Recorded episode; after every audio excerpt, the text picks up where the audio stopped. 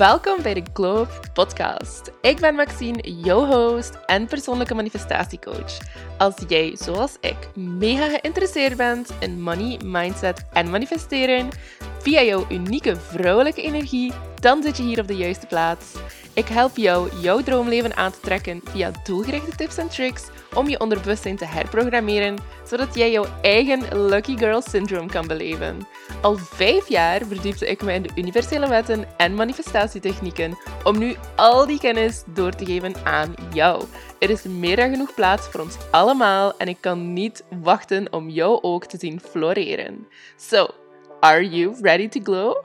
Let's go! Hallo, lieve schat. Welkom bij deze nieuwe aflevering van de Glow podcast.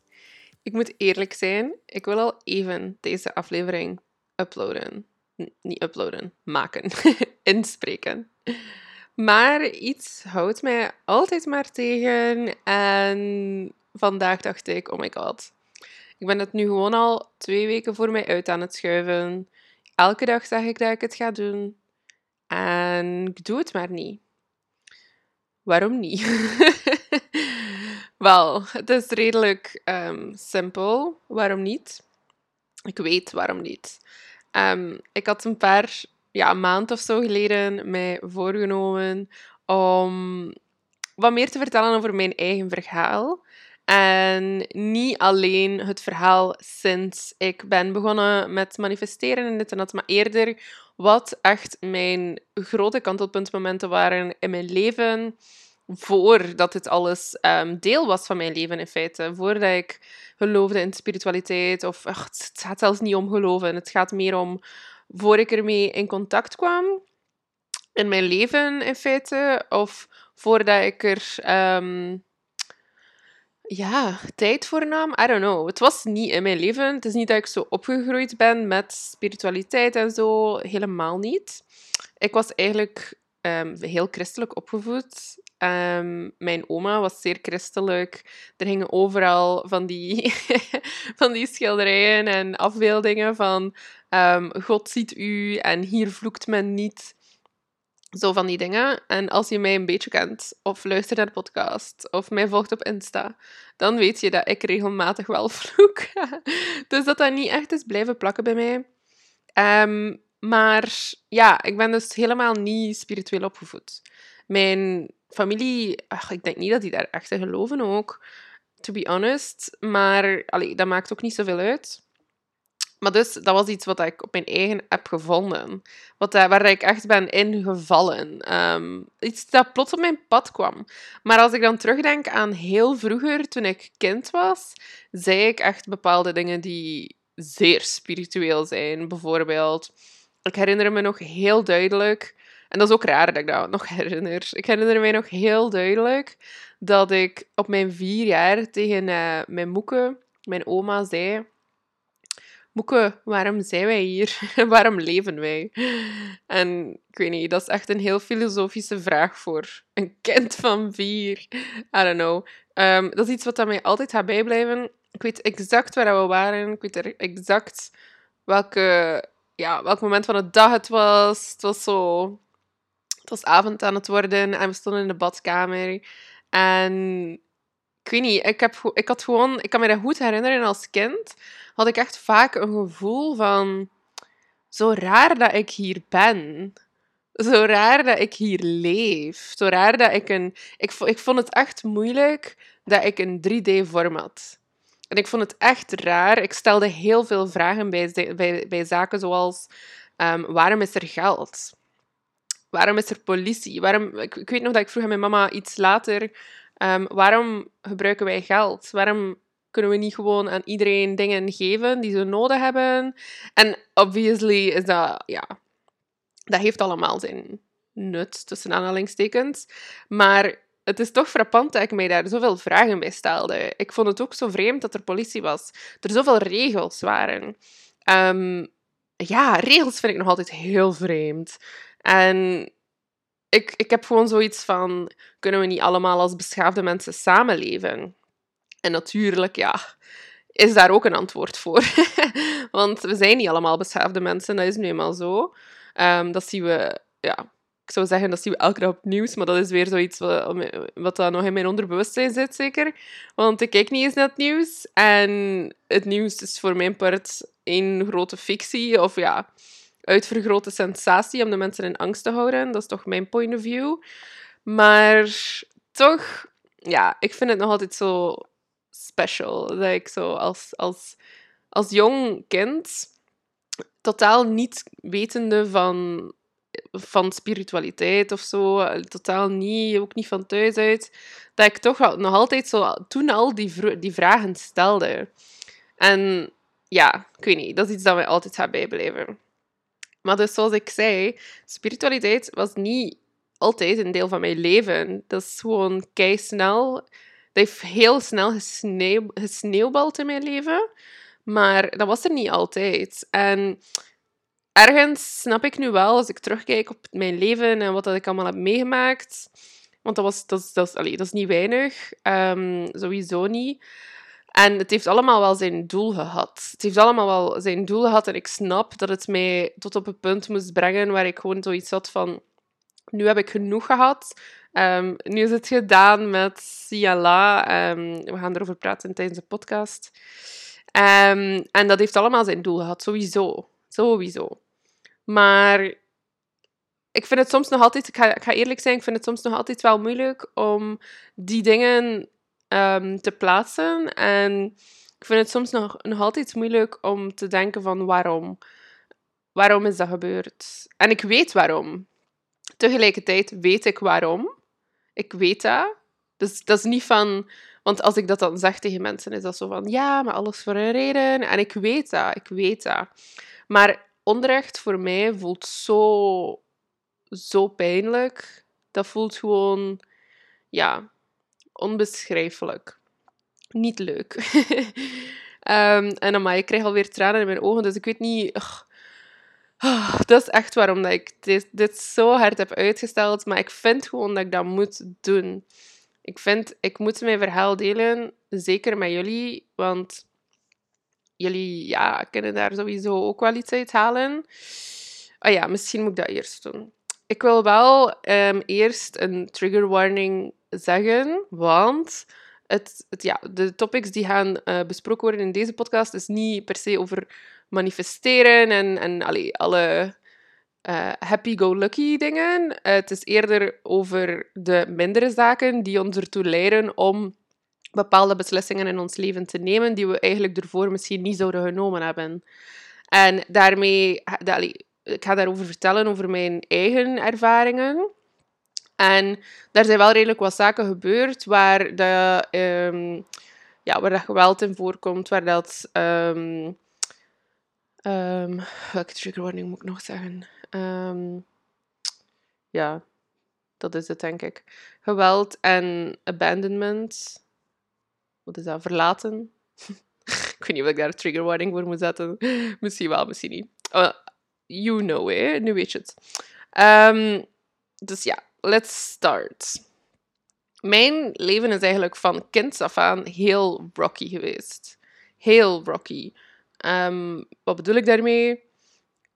Ja, ik weet niet of ik dat echt besefte als kind zelf, maar ik besef het zeker nu. En ik besef zeker dat ik die wondes nog in mij heb, ook al was ik niet bewust bij die zaken. Was ik kind. En als kind ben je wandelend onderbewustzijn, dus je weet niet per se nog bewust die dingen, je draagt ze wel mee. En je moet ze nog altijd oplossen. Je moet er eigenlijk nog altijd wel um, ja, de dingen voor, voor doen die nodig zijn om die dingen te helen. Hè. Dat weet je waarschijnlijk ondertussen wel al. Um, maar wat, dat is dus heel lang mijn tussen aanhalingstekens probleem geweest, omdat ik dat niet wist. En ja, ik was er gewoon totaal niet mee bezig. Ik wist niet wat dat mijn leven leidde. Mijn leven had zijn eigen, uh, zijn eigen uh, leven. ik het zo zeggen. Dus um, op mijn... Ja, ik ben geboren. Obviously. En um, mijn mama was vrij jong. Mijn mama was 19 jaar. En mijn, mijn grootouders waren... Allee, zijn nog altijd zeer conservatief. Mijn opa was een tandarts. En mijn oma was turnleerkracht. Maar zij was dan thuis voor de kindjes. Want ja, zo was dat vroeger. Um, ik niet liegen, ze hadden het goed. Ze zaten er warmtjes in. Ze waren um, zo wel wat, denk ik, dat ik dat wel mag zeggen, zo de elite van Alter. toen, hè, toen. Hè. Het is allemaal redelijk snel bergaf gegaan. Um, niet dat het erg is. Niet dat het erg is. Um, maar wat. Dus zij vonden het ook leuk om veel macht te hebben. En ja, zij hadden zo'n bepaalde standaard. Ik zal het zo zeggen. En toen was dat ook wel nog zo, denk ik. Dat het redelijk um, verschillend was in... Um, hoe zeg je dat? De hiërarchie van de maatschappij een beetje. Ik denk dat je um, ja, ook wel weet dat het vroeger niet was zoals nu. Um, het moest, uh, als je ging trouwen als vrouw, moest dat van de ouders iemand zijn die goed voor jou ging kunnen zorgen en die zijn shit together had en die ja, van hoe je afkomst kwam, I guess, zodat je een gezin kon oprichten en um, kon providen voor je gezin. En ja, je kent het wel, de whole shebang. En ja, mijn papa was niet zo. Zonder in detail te gaan, hij was eerder zo de bad boy vibe. En mijn mama vond dat leuk, zeker, I don't know. En dus ja, zij was zwanger. En ik was het kindje. En ja, dat was niet echt een toprelatie. Ik weet het niet. Natuurlijk kan ik dat niet zeggen. Ik kan alleen maar zeggen wat ik gehoord heb. Want ik, allee, ik was er wel, maar ik kan het niet... Ja, ik heb geen uh, geheugen ervan. Um, en waar was ik nu? Ja, dus ja, die zijn redelijk snel uit elkaar gegaan. Laten we het zo zeggen. Ik denk, geloof ik, aan mijn twee jaar dat ik... Um, mijn mama had altijd gezegd, ja, uw papa is gewoon op een bepaald moment niet meer gekomen om jou te komen halen als hij jou mocht hebben in het weekend. En ik had daar lang moeilijk mee, want ik had zoiets van, ja, wie weet is dat wel waar, en dit en dat. Weet je, je ligt al zo in de knoop met jezelf tijdens je puberjaren, wanneer dat ik dat dus wist. Dat ik gewoon, ja, ik wist nooit... Ik wist het gewoon niet zeker. Is dat wel waar? En nu, een paar maanden geleden, heb ik daar wel een, een eh, flashback van gehad. Tijdens breathwork. Dat dat wel effectief zo was. Want ik, ik zag mezelf staan als kindje van twee jaar met mijn boekentasje aan. Um, ja, twee, drie jaar, I don't know. Zoiets moet geweest zijn. En um, ja, letterlijk dat hij gewoon niet meer kwam. En dat ik vroeg aan mijn mama van... Ah, mama, zie papa mij niet meer graag? Misschien is dat daarom dat hij niet meer komt. En dat ze zei me, ja, nee. En uh, ja, wat moet je zeggen? Ja, dat is heartbreaking, hè? zeker als moeder. Um, nog meer als het kind, volgens mij. Want hoe ver kan dat, in, in hoeverre kan een kind dat plaatsen en snappen aan die leeftijd? Ik denk niet crazy. Um, dat heeft ook niet... Allee, dat is niet dat ik dat bewust dan... Ik zeg het u, dat is heel onbewust gebeurd allemaal. Heel onbewust. Dat is pas later dat ik dat allemaal heb moeten uitpakken. Om het zo te zeggen. Um, dus ja, life goes on. Mijn mama komt iemand nieuws tegen eh, een paar jaar later, op mijn 4,5 ongeveer. Um, ze trouwen, want hij wou geen weekendpapa zijn voor mij. En ik zei ook echt papa tegen hem. Voor mij was dat mijn papa. Um, ik denk niet dat ik dat echt besefte tot later ook, dat dat niet mijn papa was. En dus ja, getrouwd dan na een paar jaar. Mijn zus kwam erbij aan mijn zes jaar. En mijn broer kwam erbij aan mijn twaalf jaar. er zat redelijk wat tussen. En het is zo wat met, met het komen van mijn broer. Mijn broer was een heel moeilijke baby. Dat was een hele grote um, ja, stressfactor voor heel het gezin. Want we hadden net een huis gebouwd toen. En ja, die baby was, dat was vreselijk. Dat was een huilbaby voor drie jaar lang. We wisten totaal niet wat we daarmee moesten doen. En ja, natuurlijk, ik was al twaalf, dus ik wist dat. Allee, ik was daar bewust bij. Um, ik kon al helpen ook, dus ik deed dat. En ja, dat was gewoon echt een, eh, een, ja, moeilijke baby. ik zou niet weten wat ik er zou mee moeten doen, moest ik nu zo'n baby hebben, eerlijk gezegd. Ehm, dat was eigenlijk, denk ik dan, waardoor dat ze uit elkaar zijn gegaan, maar ook die twee waren uit elkaar gegroeid na 12 jaar. Dat is, um, dat is vaak voorkomend, no judgment at all. Um, geen probleem. Maar het is dan dat de miserie een beetje is begonnen. Voor mij, voor mij. Want dan ben ik echt... Ik was, ja, zoals ik zei, ik was 12 jaar. Ik denk dat ze uit elkaar zijn gegaan. Ik ben dan... Ja, ja. Het was dan op een bepaald moment thuis zodanig erg dat ik niet meer thuis wou wonen, maar liever op internaat wou. Want um, mijn stiefpapa had mij zo, had mij zo in het vizier altijd. Um, dat was vreselijk. Maar mind you, ik zei altijd papa tegen hem. Hè? Dus dat was echt mijn papa. Dat was ook de enige papa die ik had. Hè? Mijn papa heb ik nooit meer gezien sinds mijn twee jaar of zo. Uh, mijn biologische papa dan. En ja, die was echt heel hard op mij op een bepaald moment. Want weet je, hij had rechten gestudeerd, hij was de grote slimmerik, whatever dat hij zelf denkt. Maar um, ja, ik ben nooit echt een studentenpersoon geweest. En als ik er nu aan terugdenk, het is echt fucked up dat er niemand mij een klein beetje meer tijd heeft gegeven. Letterlijk nobody at all. Het moest altijd maar vooruit gaan en het was nooit goed genoeg. Hello, perfectionism. Um, niemand heeft mij meer tijd gegeven. En considering wat er allemaal is gebeurd, zie ik nu waarom dat ik mij nooit kon concentreren op school. Ik had gewoon zoveel shit aan mijn kop continu. Um, en dat is allemaal zeer onbewust gebeurd. Want het is niet dat ik echt op school bewust dacht van... Oh, ik zit zo in met mezelf. Nee, ik wist totaal niet wat de hel er mis was met mij. Want op een bepaald moment denk je dat er iets mis is met jou, hè. Op een bepaald moment ben je gewoon te denken van... Oké, misschien is het ik. Misschien ben ik de reden waarom dat mensen mij continu verlaten. En dat is ook wel redelijk fucked up. Maar um, ja, wat. Die, ja, mijn, uh, mijn stiefpapa, dat ik tegen papa zei, en mijn biologische mama, gaan uit elkaar. En mijn broer en mijn zus doen week-week bij alle tweede ouders. En ik moet niet meer komen. naar mijn papa, zo gezegd. Mijn stiefpapa dus. Dat was um, fucked up. En dat was... Dat is een soort van ding dat je, zeker nu ik zelf kinderen heb, dat is iets dat je echt nooit verstaat. En ik heb het persoonlijk ook zeer moeilijk met zo'n dingen te vergeven. En dat is echt... Dat is al like 13 jaar geleden. Het zoiets van get over it. Get the fuck over it. Maar um, ja, dat was het nu eenmaal. Ik lig daar nu ook niet meer van wakker. Maar ik kan ook niet zeggen dat dat geen pijn meer doet. Ik kan dat niet... Nee, eerlijk kan ik dat niet zeggen. Dat is iets dat altijd gaat blijven. Uh. En zeker met recente gebeurtenissen.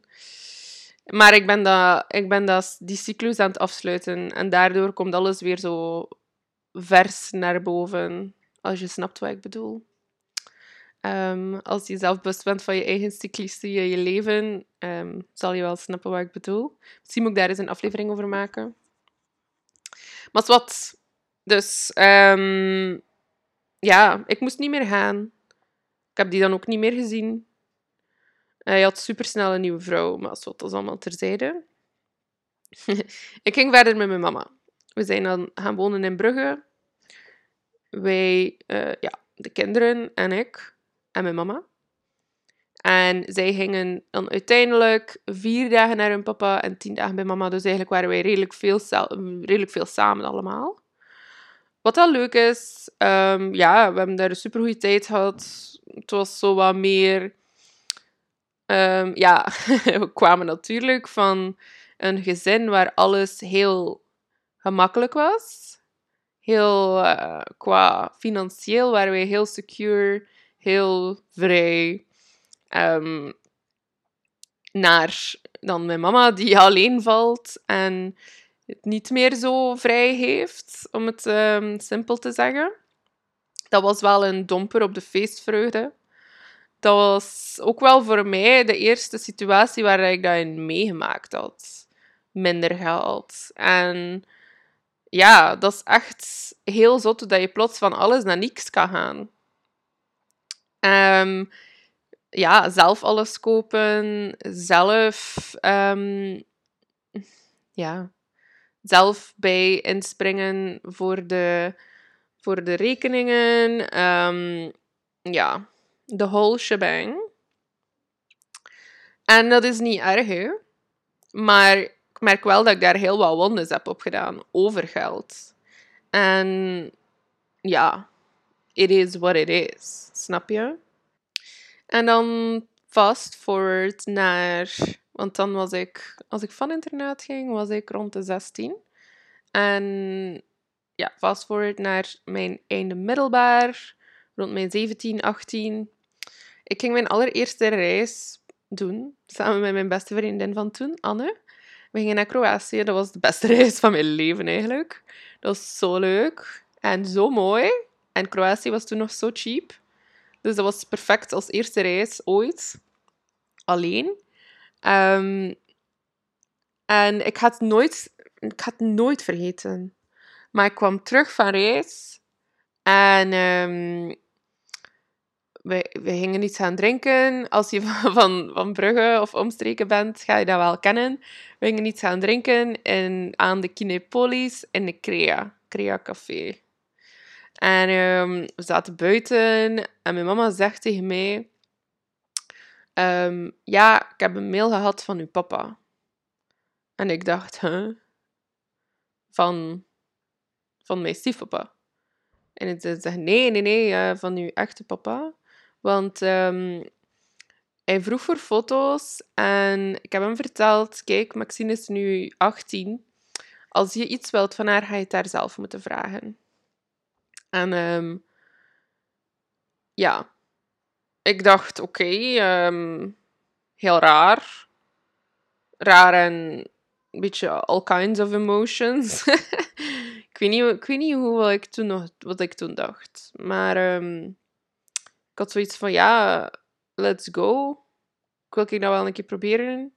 En hij ging mij dus een mail sturen. Want ze wou mij eigenlijk gewoon zeggen dat, hij, dat zij mijn e-mailadres aan hem had gegeven.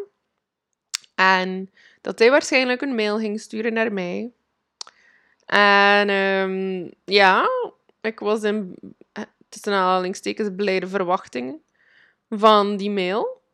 En ja, ik ging toen ook op kot in Antwerpen en hij ging ook de helft van mijn kot betalen. Ja. Um, Oké. Fine by me heel goed allemaal. Maar kijk, er staat altijd iets tegenover, zeker, denk ik dan. En dat was ook zo, want hij wou mij zien, hij wou met mij praten en hij wou, ja, mij leren kennen, I guess. Zijn dochter van 18 jaar. En dus deden we dat. En ik, I tell you, dat was de fucking raarste, dat was het raarste moment ooit in mijn leven ooit. Hoe moet je je een keer voorstellen dat je op een eerste soort van date gaat? Want ja, we gingen iets gaan eten. Op restaurant. Aan een fancy restaurant dan nog. Like, what the fuck zelfs. Een fancy restaurant. Met uw papa. dat je nog nooit hebt gezien. Dat is fucking raar, man. Dat is zo raar. Ik voelde mij daar echt zo onwennig bij. Dat was super raar. En dan is het eigenlijk allemaal zeer snel gegaan. En het dingen dat ik mij nog herinner is um, vooral... Hij had plots veel meer geld. En um, dat was letterlijk de, enige, de eerste keer dat ik zoveel heb gekregen van iemand. Niet emotioneel, hè? no, no. Alles was altijd gegeven in de vorm van geld, in de vorm van cadeaus, in de vorm van het kon echt niet op op een bepaald moment. En ergens maakte mij dat ook wel zo wantrouwig, want waarom moet je zoveel dingen geven? Like, het, het klinkt niet... Het klinkt niet... Het voelt niet echt. Het voelt niet oprecht ook. Zwat. Dat was echt wel ehm, crazy. Bijvoorbeeld, ik ging dan voor mijn... We zitten nog echt in datzelfde jaar, hè? dus ik was toen eigenlijk 17. Ehm, afgestudeerd, op reis geweest naar Kroatië. Mijn mama heeft mij dat verteld. Ehm, diezelfde maand, denk ik, hebben wij nog afgesproken. En dan op 4 oktober verjaar ik. En ehm, ik wou mijn verjaardag gaan vieren in Londen. Want ik zou ik niet zijn als ik altijd rare shit deed met mijn verjaardag. um, met rare shit bedoel ik coole shit. dus ik wou dat vieren in Londen, want ik had een jongen ontmoet van Australië. En die zat in Londen en ik wou gaan. En ik dacht, ik ga mijn verjaardag daar vieren. Oh nee, wacht hè. Was dat nu mijn verjaardag? Nee, dat was een andere keer. Ja, ik ben veel naar Londen geweest. Voor verschillende jongens. ben een weegschaal, hè, ja. Um, nee, ik denk dat ik toen... Ja, ja, ja, zo was het. Ik ben dat jaar naar Londen geweest voor nieuwjaar. Allee, oudjaar. Met iemand te gaan vieren. En dus, ik ging daar naartoe. Hij had mijn vliegticket betaald. Want ja, waarom met de trein gaan als je kan vliegen van Antwerpen naar, naar Londen? Um, hij had mij zijn creditcards meegegeven. Ik had net een nieuwe uh, iMac, nee, wat hè? MacBook Pro gekregen. Dus even kijken uh, hoe dat noemt. hij had mij een nieuwe MacBook Pro gegeven. En ik had ook al een nieuwe gsm gekregen. iPhone. Dus als ik zeg, kon niet op, kon echt niet op, hè. Um, en dus ja, ik was zo wat even die vibe aan het aanvoelen. En oké, ik moet zeggen, als meisje van uh, eh, 18 jaar was ik wel... Allee, dat, ligt, dat lag mij wel, snapte? Ik was eindelijk de levensstijl aan het leven dat ik al altijd wou. um, maar het was niet echt. Het was niet echt. Het voelde niet echt en het was niet echt ook. Dat is later gebleken. Swat. Fast forward, nog een paar jaar. Um, ik wil naar Australië. Ik wil naar Australië, dat is mijn grote droom. Ik wil daar gaan wonen, gaan werken. En ik zei wel dat ik ging terugkomen, maar eigenlijk, dat boeide mij niet. Dat terugkomen, daar was ik niet over aan het nadenken. Ik heb op mijn negende jaar, mijn heel jaar, fucking kut gevoeld. Ik was zo depressief. Ik voelde mij zo slecht. Ik wist gewoon niet meer wie dat ik was. Mijn papa terug in mijn leven. Oké. Mijn mama, die er raar ding over deed. Ja, ça va. Maar iedereen was zo bezig met zichzelf en niemand keek naar mij zoals gewoonte. Um, zo voelde het toch. Het was allemaal zo'n beetje hun eigen ego doen. Mijn papa praatte ook super slecht over mijn mama. Waarom de fuck zou je dat doen dan, denk ik? Want zij heeft mij opgevoed en zonder haar had ik niemand. Dus, I don't know. En dan mijn mama vond het wel moeilijk. Ik zou dat niet zeggen, maar ik voelde... Die vond het wel moeilijk dat ik zoveel naar mijn papa ging. En dat hij mij zoveel gaf. En ja, daar beginnen strubbelingen van te komen op een einde. En als kind zit je in het midden en het was niet nice. Het was niet nice. Um, ja, ik heb dan een heel jaar echt wel... Ik heb gewoon een heel jaar in mijn kot, op mijn kot gebleven. Ik ging niet naar de les, ik deed ik niks. En dan uiteindelijk ben ik gaan werken in de H&M. Mijn 19, ja. En heb ik gespaard en ik wou in april vertrekken naar Australië. Dus ja, zo gezegd, zo gedaan. Ik had heel veel gespaard. De rest had mijn papa bijgelegd, achter mijn rug. Want ik wist dat niet. Ik dacht dat ik het allemaal zelf had gespaard. En ik vertrok in april. Ik denk 4 april, 6 april, zoiets. Ik was weg naar Australië. Zijn enige vereiste van mijn papa was dat ik terugkeerde de zomer in België. Dus ja, niet veel later eigenlijk. Hè. In juli moest ik al terug. Om op reis te gaan met hun naar het zuiden van Frankrijk. En dan mocht ik terug, pardon, terugkeren naar um, Australië. Ik zeg, het is goed uh, als jij mijn ticket betaalt, want ik ga niet uh, gewoon terug, terugvliegen en daar een paar duizend euro aan geven. Um, gewoon om, ja, omdat hij dat wilt. Dus um, hij, ja, hij gaat akkoord. In, in, in feite gaat hij akkoord. En ik vertrek, allemaal heel leuk. Allee, heel leuk. Um, Australië is heel veel ups en downs geweest voor mij. Zo. Ik was daar nog geen twee weken. Of mijn borg die ik daar had, had uh, neergelegd van 1800 euro was gestolen. was gewoon weg. Mijn geld. Oké. Um, dat sukt, maar ja, ga verder zeker. En ja, ook heel veel hele coole momenten gehad. Hè? Maar het was vooral, um, ja, heel veel ups, heel veel downs. The worst of times and the best of times. En zo gezegd, zo gedaan, een keer terug in juli. We gingen naar Monaco voor een avond.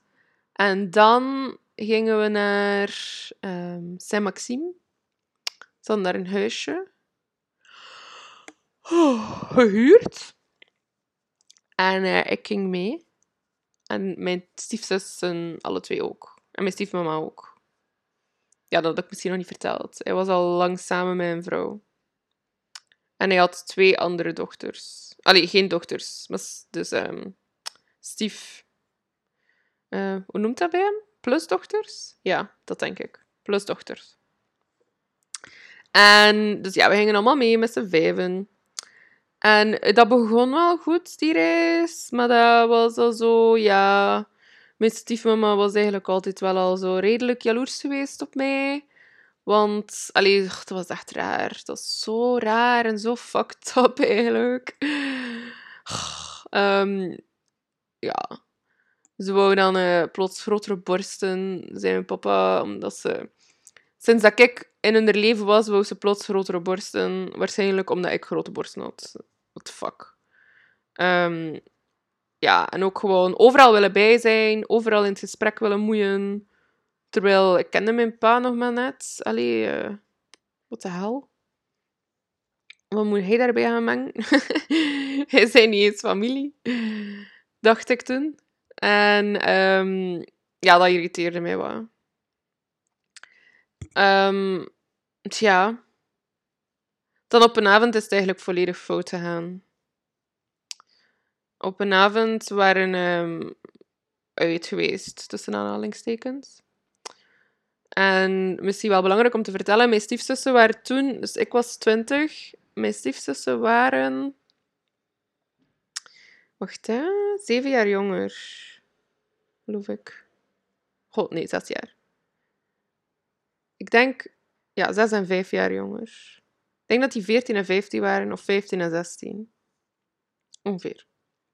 Maar dus die waren al heel de reis mee aan het drinken, flessen wijn, uh, mojito's als uh, aperitief en al. Dus ja, ik dacht, dat is goed. die mogen drinken, duidelijk. En het was op een avond, um, we gingen nergens zo uit, zo gezegd, op een beach dinges.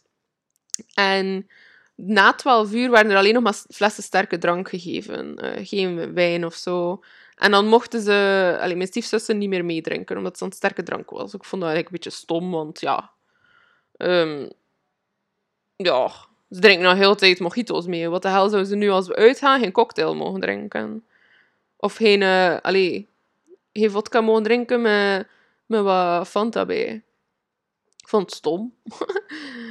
dus ik, eh, allee, tegen mijn ene, ene stiefzus, ik denk dat die toen 16 was, aan haar gaf ik me, uh, gewoon een beetje drank van mij. Ze mocht van mijn beker, beker drinken, maar like, dat zijn ook... Allee, ik, ik, ik ken die mensen niet, hè. Ik wil ik daar ook mee bonden. Ik wil ik daar ook zo de grote zus voor spelen. Ehm, ja, kom. Je bent jong. Ik weet niet, hè. Ja. Ik zag er niet veel mis mee, ik ga het zo zeggen. Nog altijd niet. Ehm, maar ja, eh, mijn papa is eh, zo iemand van... Als je mij, mij, naar mij niet luistert, dan... ehm gaat het weten. Je moet eigenlijk echt zo... Het is zo my way or the highway, snap je? Dat is echt zo zijn zinnetje. En ehm, hij, hij moet dat gezien hebben, dat ik dat gegeven had. En het feestje was gedaan. Dat was leuk gedaan, eh, plots, denk ik. Ja, om, om drie uur of zo, I don't. Het was gedaan. We gingen naar buiten en hij vroeg recht, rechtaf aan mij van, eh heb jij Delphine eh, iets van sterke drank gegeven? En ik zei ja. ik was eerlijk. Ik zei ja, ik heb dat gedaan, inderdaad. Ik vind dat stom dat ze dat niet mogen. Ze mogen anders altijd drinken. En nu niet, als we uitgaan. Ja, what the fuck. En ja, ik kon dat dus duidelijk niet verkroppen, hè. En ehm, dat is eigenlijk wanneer dat serieus is binnen fout gaan. Want, ehm, ja... Er zijn dingen gebeurd die echt niet oké waren. en hij heeft me bijvoorbeeld, toen ik wou instappen in de Vito, van achter... ehm, ja, je moet dat zo opstapje doen en je hoofd bukken. En hij had echt letterlijk gewoon mijn hoofd tegen de deuropening. Boven staat zo tegen de deuropening ehm, geduwd. Dus met, met, met mijn hoofd daartegen. En toen dacht ik van, dude, wie, wie de fuck denk je dat je bent? Dus ik begin haar te roepen op hem, die security komt. Ja, dat is heel stom, maar ik heb dan gezegd, ja, het is niks. En ik heb dan toch in die auto gestapt. Maar op een bepaald moment begon dat weer door te dringen. En ik dacht van, ik moet hier weg. Dat was precies zo, mijn, ehm, mijn nervous system kon dat niet meer aan. Ik dacht, wat voor persoon is dat die met mijn hoofd tegen die auto duwt? Allee, wat? Dus ehm, al rijdende doe ik daar die, die deur open. Ehm, en dat is zo'n Vito, dus dat is zo een deur dat je opentrekt en naar achter doet, zo, snap je? Eh, met zo'n reling en zo. Ja, je weet wel. En ehm, ja, dat had ik ook niet moeten doen, natuurlijk. Maar wat. Ik heb het gedaan. En dan ja, bes- besefte ik ook dat ik dat niet... Wat ging ik doen? Eruit springen in het midden van Frankrijk? Ja, nee, nee. Ehm, dus doe dat weer toe. En hij pakt mij van op de achterbank. En hij trekt mij naar voren aan mijn pols. En die begint gewoon keihard mijn pols om te draaien. Ik heb mijn pols echt lang niet meer kunnen gebruiken. Ehm, die heeft ook superveel macht. Dus ja, kon, kon ik daar niet tegen beginnen. Het enige dat ik kon doen is roepen en vragen aan iemand in de auto om mij te helpen. We waren er met fucking vier. Je zou toch denken, moeder van twee andere kinders zou niet gewoon toekijken als vader zijn eigen kind aan het mishandelen is. Blijkbaar wel. Kwamen in het soort van domein, waar iedereen ehm, van zo'n huisje, maar dat was zo'n domein met een zwembad bij en al. En dan zei ze zelfs tegen mij ja, nu moet je zwijgen, want we gaan binnen in het domein. Ik zei, fuck you. ik ga nog wel luider roepen. Ehm, ja.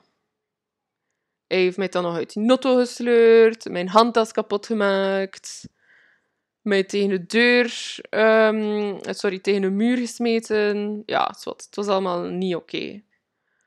Wat het ergste was, ik had ook teruggevochten, ja, in hoeverre dat kon.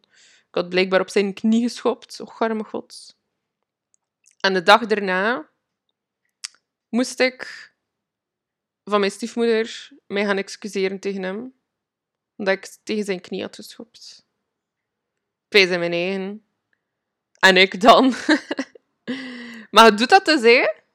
Je doet dat dus omdat je gewoon zodanig bang bent dat dat opnieuw gaat gebeuren. En een beetje later besefte ik ook dat hij gewoon alles van mij had afgepakt. Die had mijn gsm, die had mijn pc afgepakt, die had alles afgepakt. En ik kon dus niks doen. Ik kon niet eens bellen naar de flikken. En dan nog, waar ging ik het gaan uitleggen in mijn Frans? Allee, ja, nee. Allee, kon, kon wel Frans, maar kon ik niet genoeg Frans daarvoor. En ook, ik had net zes maanden in Australië gewoond. Mijn Engels was, dus ja... Dat was al lang vervlogen tijd, hè, dat ik Frans had gesproken. Dus ja, ik heb dan toen niks gedaan. Dat is eigenlijk het allerenigste dat ik mij... Dat ik spijt van heb in heel mijn leven. Dat ik hem niet gewoon ben gaan aangeven. Dat ik niet gewoon naar het ziekenhuis ben gegaan. Maar ik, nee, allee, het is niet dat ik het mezelf verwijt. Want ja, ik besef heel goed dat ik toen niet kon. Allee, het ging gewoon niet, snap je? Alles kan, I know. Maar op dat moment met de middelen dat had, ging gewoon niet. En dan heb ik daar nog een week moeten zitten blijven. En ja... Gewoon overleven, I guess. en dan terug naar huis. Um, waar ik hem dan zelfs nog een brief heb geschreven. Thuis. Om... Ja, ik weet eigenlijk niet meer zo goed wat daarin stond. Ik weet wel nog dat ik een brief heb geschreven. Um, hij had dat gewoon niet gelezen. hij had dat gelezen, hij had er gewoon niks over gezegd. We hebben dan een gesprek gehad, een maand later ongeveer. Was dat? En toen heeft hij mij verteld dat hij het allemaal opnieuw zou doen, dat hij geen spijt had. Dus dan dacht ik, oké, fuck you. Fuck you. See you in hell. Ik was weg terug naar Australië. Hij moest het betalen. Ik had echt volledig gehad met zijn shit. Um, maar ik dacht, ik ga terug naar Australië, maar dat loste mijn problemen niet op. Ze. Integendeel. Ik had daar mijn goede vriendinnen, dat wel. Maar um, ik was zo fucked up. Ik weet niet hoe dat ik dat overleefd heb. Ik heb gewoon... Ik was te bang om mijzelf iets aan te doen. Maar ik heb al heel vaak gezegd, en ik blijf daarbij, moest er iets bestaan hebben, waardoor dat ik gewoon iets moest doen. Het was pijnloos, ik ging het nooit niet geweten hebben. Wel ja, dan was ik er niet meer. Dat is vreemd om te zeggen, nee, maar dat is echt zo. De pijn die ik toen gevoeld heb, dat was onmenselijk. Dat is onmenselijk. En ik wens ze echt niemand toe. Mijn ergste, ergste vijanden niet. Maar dat wil ook heel veel zeggen over mij, want ik heb dat wel overleefd. Ik draag dat voor altijd in me mee, maar dat heeft mij... Dat is de grootste, grootste catalyst geweest. ik weet het Nederlands woord niet. Dat is de grootste catalyst geweest voor mijn heling. Voor mijn kracht. Want dat is iets ook dat mij al heel lang, al, al, al zo lang dat ik leef, zeggen mensen tegen mij: Je kent je kracht niet. Maar ze zeggen het altijd in een negatieve manier, snapte? Als ik boos ben en ik gooi iets en ik gooi iets kapot, of als ik um, de deur toesmijt, of als ik per ongeluk iemand te hard duwde als spelend als kind. Oh, maar ik zie, ik ken je kracht niet. Maar het is waar, ik kende nooit mijn fucking kracht niet. Ik ben zo powerful. En dat is precies of dat iedereen altijd heel mijn leven lang tegen mij heeft gehouden. Dat ik powerful ben en mensen voelen dat en mensen willen mij. ik weet het niet, mensen kunnen er niet mee om. Maar ik ga je zeggen, dat is mijn probleem niet meer. Ze. dat is echt mijn probleem niet meer. Wat dat mensen wel of niet aankunnen van mij, dat is zeer simpel tegenwoordig. Het is zeer simpel. En het heeft mij eerlijk, eerlijk gezegd, van dat moment toen, ik was 20, ben er nu 27. Het heeft mij nog een keer zeven jaar geduurd tegen dat ik dat heb ingezien. Ik ben nu tot die constatatie, ja, constatatie, I don't know. Um, ja, ben daar nu tot gekomen. In de laatste maanden, van begin 2023 tot nu. Dus, wauw. took some time. Maar um, ik heb dat allemaal heel, ja, heel stap voor stap moeten verwerken. Dat is echt niet makkelijk geweest. En ik ben er nog altijd niet, hè, daar niet van. Ik ben er nog altijd niet, maar het, is, het wordt gemakkelijker met tijd om er... Om erover te delen, zeker. En om, ehm, om het te verwerken. Ik heb al fucking veel vergevingswerk gedaan. En ik ga eerlijk zijn, dat, dat komt en dat gaat. Dat komt en dat gaat, omdat sommige periodes ga ik daar volledig fijn mee zijn. Maar sommige periodes gaat dat weer de kop opsteken en ga ik weer denken van echt fucking kut mensen. En dat is ook fijn. Dat is ook fijn. Dat is, je hebt dat misschien al veel gehoord, maar groei is niet lineair en dat is helemaal normaal dat je af en toe een keer terugvalt. Ook gewoon, oké, ehm, we hebben triggers, die triggers zeggen ons iets. Maar het is niet omdat je triggers hebt dat je dat 1, 2, 3 kunt oplossen. En ga plots een keer een moment hebben dat je denkt van ha, I healed it, joepie, dus ben er voorbij, ik kan eindelijk starten met de rest van mijn leven. En dan gaat er binnen drie jaar een moment zijn dat je denkt van fuck, ik zit precies terug bij af. Wat is dat toch met mij? dat, is, dat is mijn woordje. Wat is dat toch met mij? Mensen zeggen ook altijd tegen mij. Wat is dat toch met u? Precies of het is altijd ik. Zwat. In de business dat ik doe, is het ook vaak jezelf. We nemen altijd full responsibility voor ons eigen shit die we niet, um, die we niet zelf gecreëerd hebben, wel zelf op te lossen. En op dat vlak is het ik. Dat is waar. Het is ik die het wel allemaal terug te samen mag lijmen. Het is niet ik die het gebroken heeft in de eerste plaats. Maar zie, dat bedoel ik. Het heeft allemaal zijn purpose gedeeld. Soms denk ik gewoon, amai, als ziel heb ik gewoon veel te veel lessen op mij, op mij genomen voor dit leven. En soms denk ik echt van, wow, het mag dat wel gaan stoppen. Het mag dat wel een keer wat kalmer worden in mijn leven. Want um, de ups en downs van vroeger zijn nog altijd aan terugkomen. Maar zoals ik zei aan het, um, in het midden van de aflevering, um, ik ben nu die cyclus aan het afsluiten. En dat komt allemaal weer zeer, zeer, zeer gevoelig naar boven. En dat is omdat ik nu de kans terug krijg om dat te helen en om dat af te sluiten. Want een van de wetten van je onderbewustzijn is... Je onderbewustzijn gaat altijd dingen terug naar boven brengen als er kans is tot heling. Dus het is niet slecht dat dat terug naar boven komt. Het is niet... Allee, het is niet slecht van jou, het is niet slecht van, van, voor je mental health. Je bent veel sterker nu. Dat zeg ik toch altijd tegen mezelf. Ik ben veel sterker nu. Ik kan er beter mee om. Ik weet beter wat ik moet doen. Ik ga niet terug in dat, in dat, in dat putje sukkelen waar ik zo lang in zat. Want het ding is, een keer dat je daaruit gaat, een keer dat je jezelf daaruit trekt, met alles wat je hebt, dan heb je gewoon zoveel kracht en ga je voor altijd kunnen herinneren hoe dat je daaruit moet.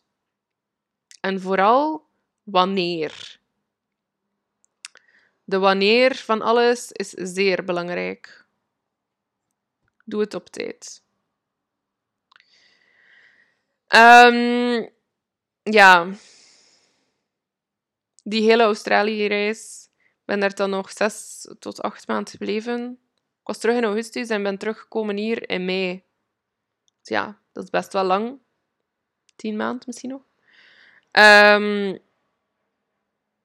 en dan toen ik terugkwam, ja. Dat is zo met weglopen, hè uw problemen blijven gewoon op u wachten. um, ze gaan niet weg. En ja. Ik heb mijn weg erdoor geploeterd. En dat is ook een van de momenten geweest wanneer dat... Het is niet lang daarna geweest, alleszins. Wanneer een vriendin van mij mij het boek The Secret heeft gegeven. Of, wacht, hè, nee. The Law of Attraction, denk ik dat was. Dat was niet The Secret. The Law of Attraction van Abraham Hicks heb ik toen gelezen. En ik moet zeggen, Dat is de allereerste keer dat ik mijn intuïtie heb gevoeld in mijn lichaam. Toen ik dat boek aan het lezen was, nog maar de eerste pagina's, ik weet nog zeer hoe ik zat op de trein. En als je dat boek al hebt gelezen, dat begint voor iemand die nog nooit in aanraking is geweest met spiritualiteit, begint dat heel intens. Dat begint al over channelen direct. Um, ja, ik vond dat zeer fascinerend toen al. En ik weet nog, mijn lichaam zei mij toen, ook al had ik daar nog nooit van gehoord, vond ik dat de raarste shit ever dat ik ooit had gelezen in een boek. Mijn lichaam zei toen tegen mij: Dit is waarheid. En sindsdien heb ik dat gevoel precies unlocked. Dat ik naar mensen kan kijken, naar dingen kan kijken en denken van dit is waar of dit is niet waar.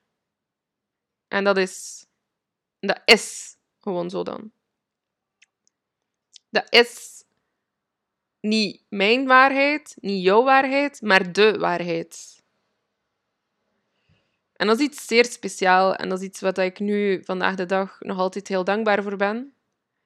En uiteindelijk heeft het mij toch allemaal geleid op dat pad van mijn eigen te helen en nu uiteindelijk ook, ja, andere vrouwen daarmee te helpen. En ik moet eerlijk zijn, ik heb heel lang willen vrouwen helpen uit dat dal halen en zo. Maar momenteel, ik ben klaar voor een nieuw um, hoofdstuk. En een nieuw hoofdstuk gaat gewoon zijn van hoe kunnen we jouw fantastische leven naar het volgende niveau brengen. En fuck de negativiteit. We regelen dat wel. We kijken ernaar. Maar we houden gewoon in ons achterhoofd dat het niet is om moeilijk te zijn. Nee, we doen het om het gemakkelijker te hebben. En we moeten er even door, dat is waar. En geloof me, I know what the fuck it is like. Dus als je mij hoort spreken over heling en over soms is het niet gemakkelijk, dan mogen je mij zeker geloven dat ik weet wat dat is. En dat ik er zelf al fucking veel voor heb gedaan. En dat het soms nog altijd niet genoeg is. En dat is ook oké. Dat is ook oké. Uiteindelijk gaat het gewoon om onszelf accepteren voor wie we zijn en hoe, dat ons, hoe dat we zo geworden zijn.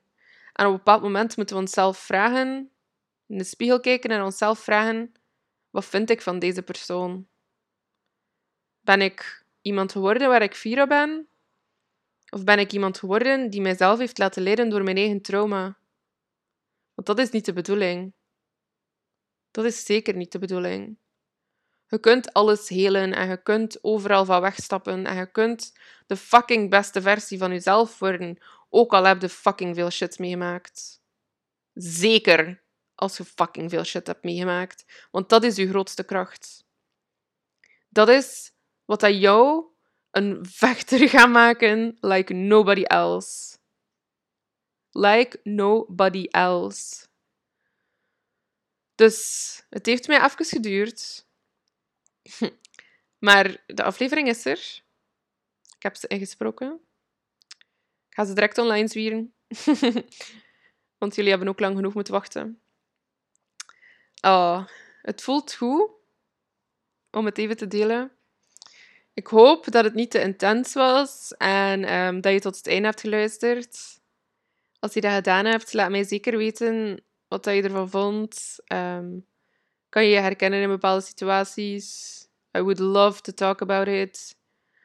Um, volg mij zeker op Instagram als je dat nog niet doet. At Manifest with Max. Je mag mij altijd een berichtje sturen. No matter what. Ik antwoord altijd op je vraag. Ook al duurt het misschien soms eventjes. Dat is normaal. Hoort erbij. En als jij ook klaar bent voor je volgende niveau, als jij klaar bent om de shitshow die je leven momenteel is, of het fantastische paradijs dat je leven momenteel is, nog hoger te gaan brengen, nog beter te gaan maken, nog meer jij te gaan maken, dan nodig ik jou met heel veel liefde en dankbaarheid uit om in te stappen in mijn nieuwe traject Goddess Energy, vier weken traject, waar we jouw leven zoals het nu is naar een hoger niveau trekken.